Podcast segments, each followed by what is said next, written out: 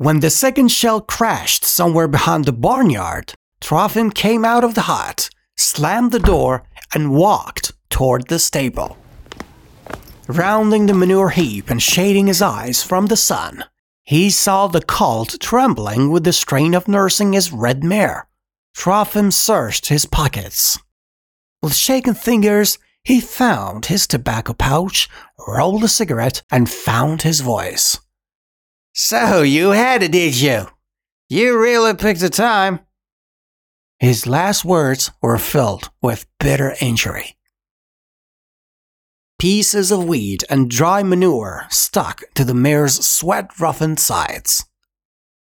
She looked unbecomingly thin and scrawny, but her eyes beamed with proud joy, seasoned with fatigue, and her satiny upper lip wrinkled into a smile. So at least it seemed to Trofim. After putting the mare in the stable, where she snorted and shook the feedback Trofim leaned in the doorway.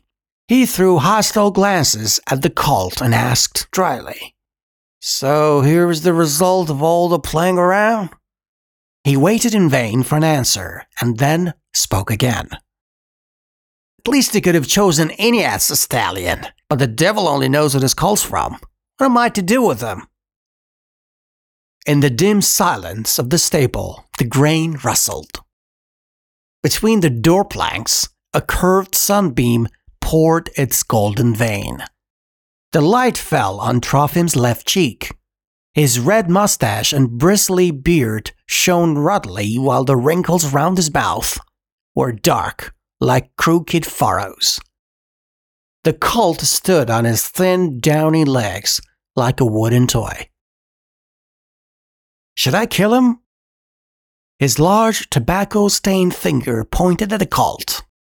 The mare turned her bloodshot eye, blinked, and looked skeptical.